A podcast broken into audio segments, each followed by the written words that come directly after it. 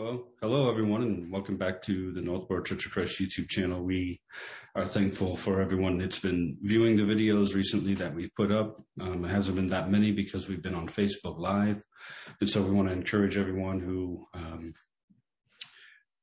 not on the Google Meet. Uh, we do have another option to meet uh, on Facebook Live.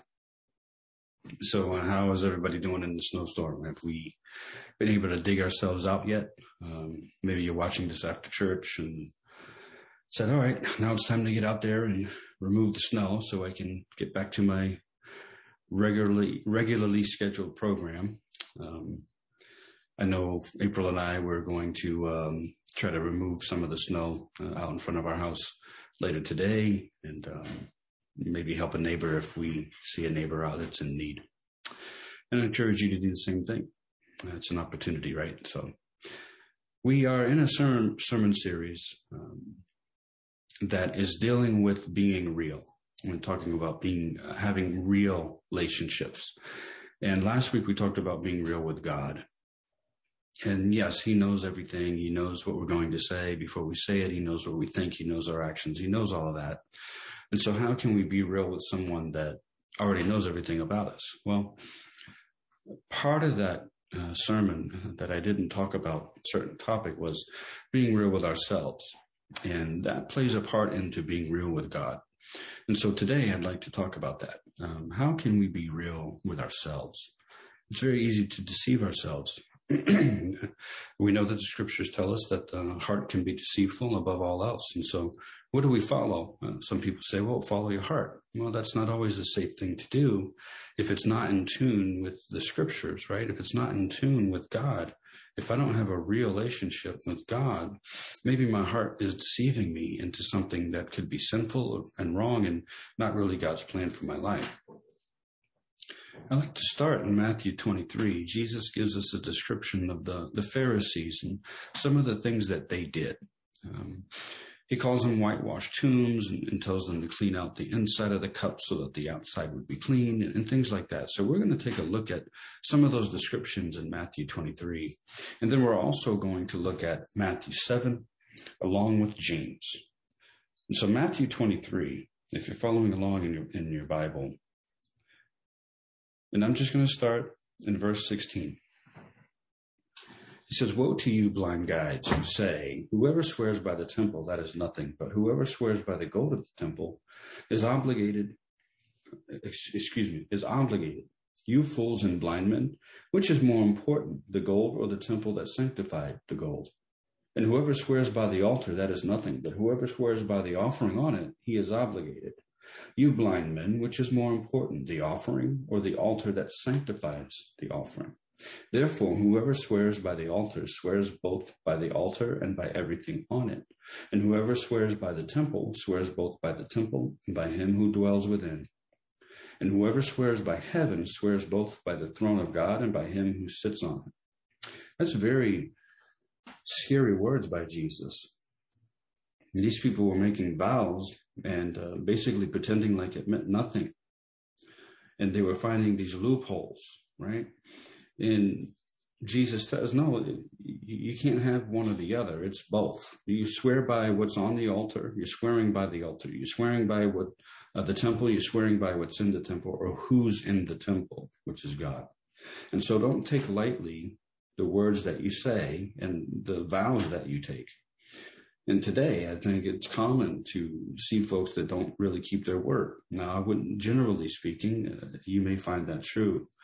Um, as Christians, though, if we're going to be real with God and real with ourselves, we need to keep our word. And Jesus tells us that let a yes be yes and a no be no. In verse 25, he says, Woe to you, scribes and Pharisees, hypocrites, for you clean the outside of the cup and of the dish, but inside they are full of robbery and self indulgence. You blind Pharisee, first clean the inside of the cup and of the dish, so that the outside of it may be clean also. In verse 27, Woe to you, scribes and Pharisees, hypocrites, for you are like whitewashed tombs, which on the outside appear beautiful, but inside they are full of dead men's bones and all uncleanness. So you too outwardly appear righteous to men, but inwardly you are full of hypocrisy and lawlessness. these Pharisees, they, they had it all wrong. You see, our heart, what's inside of us, it does matter, right? And we know that. We've been taught that for years if we've been in the church long enough. It's the inside that matters, but even still, we can deceive ourselves. See, we will know ourselves as we know others by our fruit. Now you say, well, that kind of contradicts what Jesus said here. No, because Jesus said, clean the inside and the outside will be clean. And there's some people, they look clean on the outside, but inside they're dead. They have no righteousness in them. And so we have to not be hypocritical, uh, not live a lawless life, um, not appear to be righteous. We want to be righteous. We want to be in, righteous inside and out. And the way that we're made righteous is, is conforming to the image of Christ. Right? We, we want to be like him. We want to look like him. And that's difficult sometimes. I know it's difficult for me. I can get caught up in some of, some old habits, some of my old ways, and uh, I have to tell myself no. I have to remember who I am. I'm a Christian now. I'm, I've been bought by the blood of Christ. I'm no longer my own, right? And that can be difficult. Woe to you, scribes and Pharisees, hypocrites! For you build the tombs of the prophets and adorn the monuments of the righteous, and say, If we had been living in the days of our fathers, we would not have been partners with them in shedding the blood of the prophets. So you testify against yourselves that you are sons of those who murdered the prophets. Fill up then the measure of the guilt of your fathers, you serpents, you brood of vipers. How will you escape the sentence of hell? Jesus is being really hard on these people. He's confronting them with who they really are. And brothers and sisters, the scriptures confront us with who we really are. And when we come face to face with that truth, what do we do? Do we humbly accept it and move forward towards Christ likeness, towards righteousness, towards God, towards heaven? Or do we reject it do we struggle with it and have a hard time accepting it? Because after all, I'm a good person. The scriptures tell us otherwise. The scriptures tell us in Romans 3 that all have sinned and fallen short of the glory of God. But there's the other side of that too. There is no longer now no condemnation for those who are in Christ Jesus. And so as Christians, we humbly accept what the word tells us we are, the good and the bad. And if we're led by the scriptures and we allow the scriptures and the Holy Spirit to change our hearts, to change our minds, we'll be in a good spot. We'll be in a great spot. Matthew 7, Jesus is also speaking here and, and talking about deceiving ourselves. We want to be real with ourselves too. And Jesus says this in verse 21. Not everyone who says to me, Lord, Lord, will enter the kingdom of heaven, but he who does the will of my Father who is in heaven will enter. Many will say to me on that day, Lord, Lord, did we not prophesy in your name and in your name cast out demons and in your name perform many miracles? See, these people had all the outward signs. And then I will declare to them, I never knew you. Depart from me, you who practice lawlessness. And see, brothers and sisters, there's this self deception going on with these people because they think that because they're doing some righteous deeds that they're right with God. That's not necessarily the case. Because I can still, over here, I can still be practicing lawlessness and a sinful life. And over here, still be doing things that would be pleasing to God. I can't have it both ways. You can't have it both ways. I cannot practice sinful behavior and be living righteously.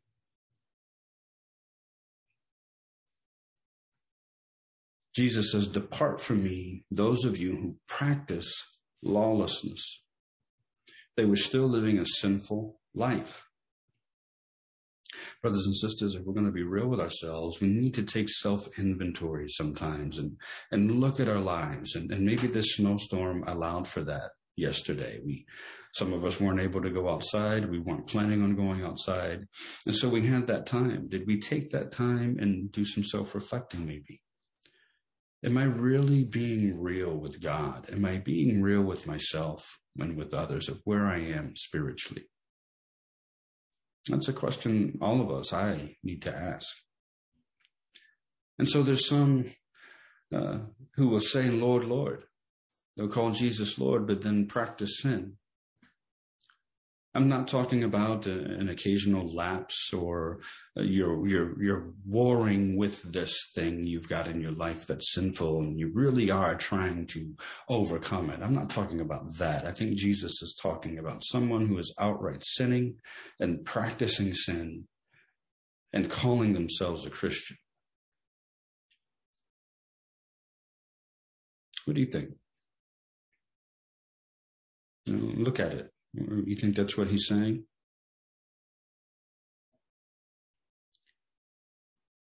Now turn with me to James.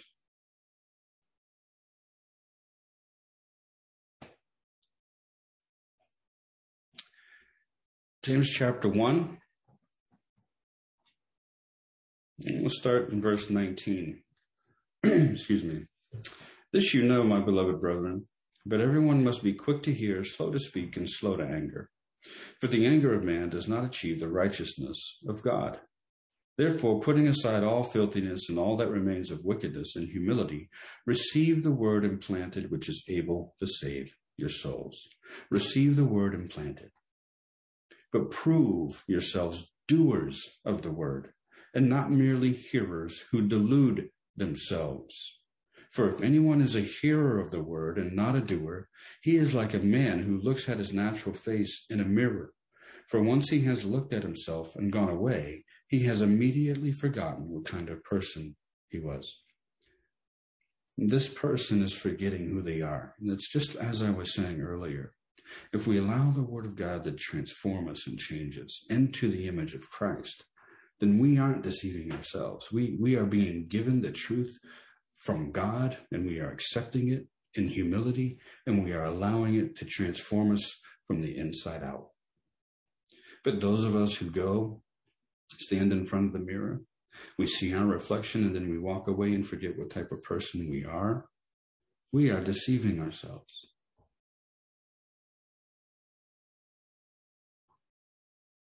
Deep down inside, though, deep, deep down in the crevices of who we are. I, I think all of us know to some degree, if we haven't suppressed and hardened our hearts, we know if we're right with God. And it's based off of what we see in Scripture. It's not based off of an imaginary wishful thought that I have that yeah, I'm right. You know, I can do whatever I want. I can think however I want. I can treat how people however I desire. And I'm right with God. I just mentally, I, I know. No, it, it's based off of truth.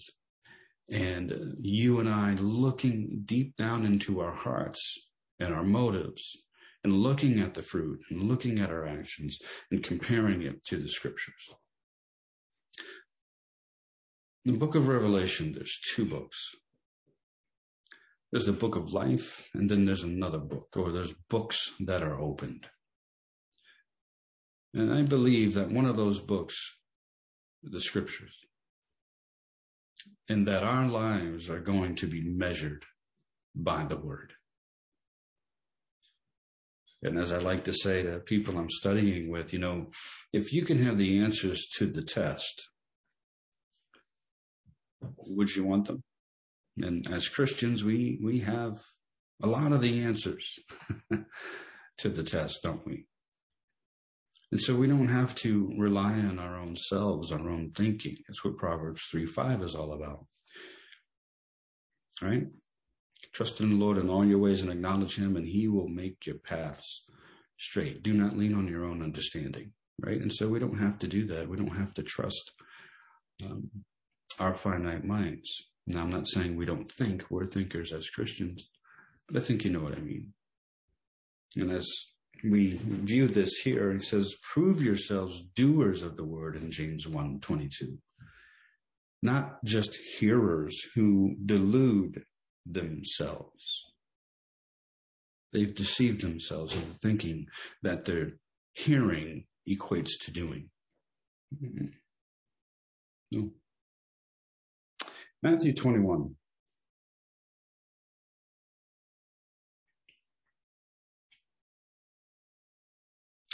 There's this parable of two sons that Jesus gives his disciples. Um, let's just read it. Here, here's what he says in Matthew 21, 28. Uh, but what do you think? The man had two sons, and he became and he came to the first son and said, Son, go work today in the vineyard. And he answered, I will not. But afterward he regretted it and went. The man came to the second and said the same thing, and he answered, I will, sir. But he did not go. Which of the two did the will of his father? Those who were listening to Jesus said they said the first. Jesus is trying to convince those who were hearing him that they needed to repent.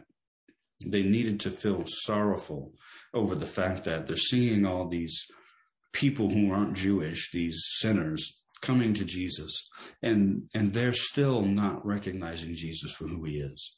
And he's trying to convince them. He's saying, look, what about this these two sons? Who did the will of the Father? Well, the one who actually went and did it, even though he said he wasn't. And so, brothers and sisters, we can talk a good game, but unless we're playing the game, we're deceiving ourselves. I can call myself a Christian till the cows come, until all this snow melts. but if I'm not living the life according to the pattern, I can say whatever I want. Doesn't mean anything.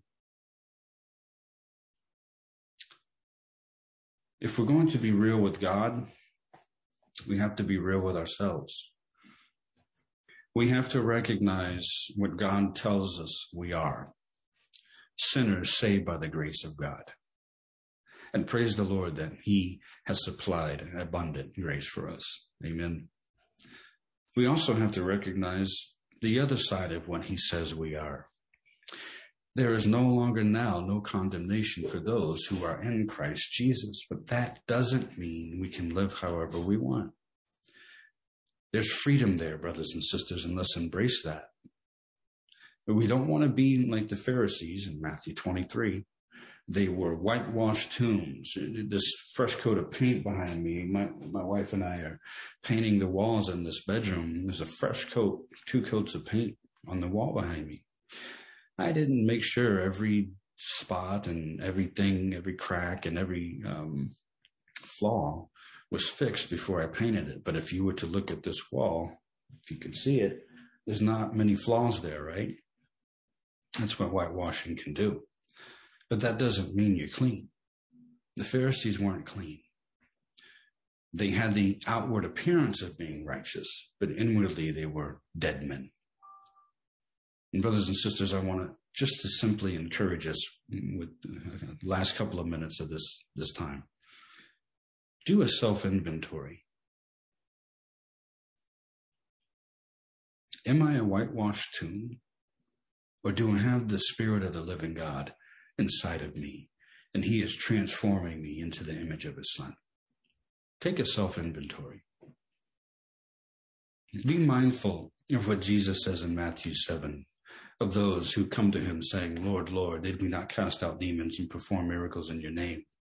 And Jesus says, I never knew you, those of you who practice lawlessness. Are you practicing sin right now? Excuse me. Is there sin in your life right now that you are refusing to recognize and refusing to stop and repent of? I want to encourage you to repent. You can call me, talk to me, talk to one of the elders, talk to somebody you trust in the church, and rid yourself of it. Start that struggle against sin in your life, brother, sister. It's not okay to allow it to remain.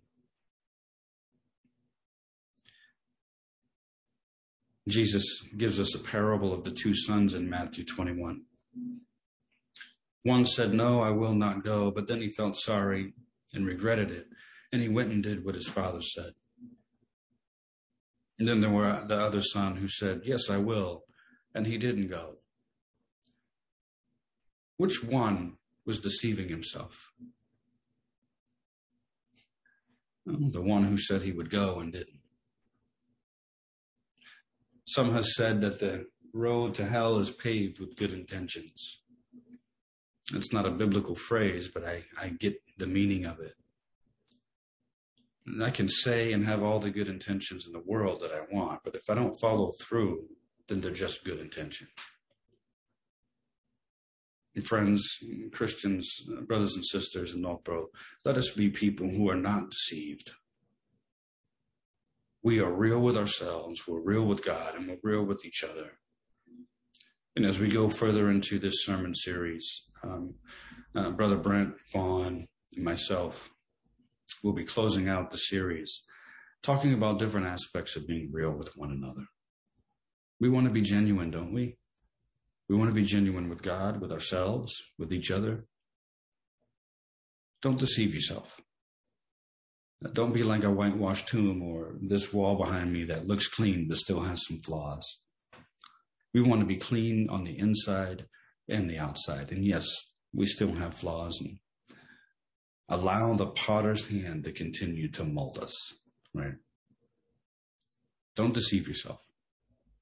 Look in that mirror. Look in the mirror of the Word of God and allow that sword of the Spirit to change you and change me. God bless you.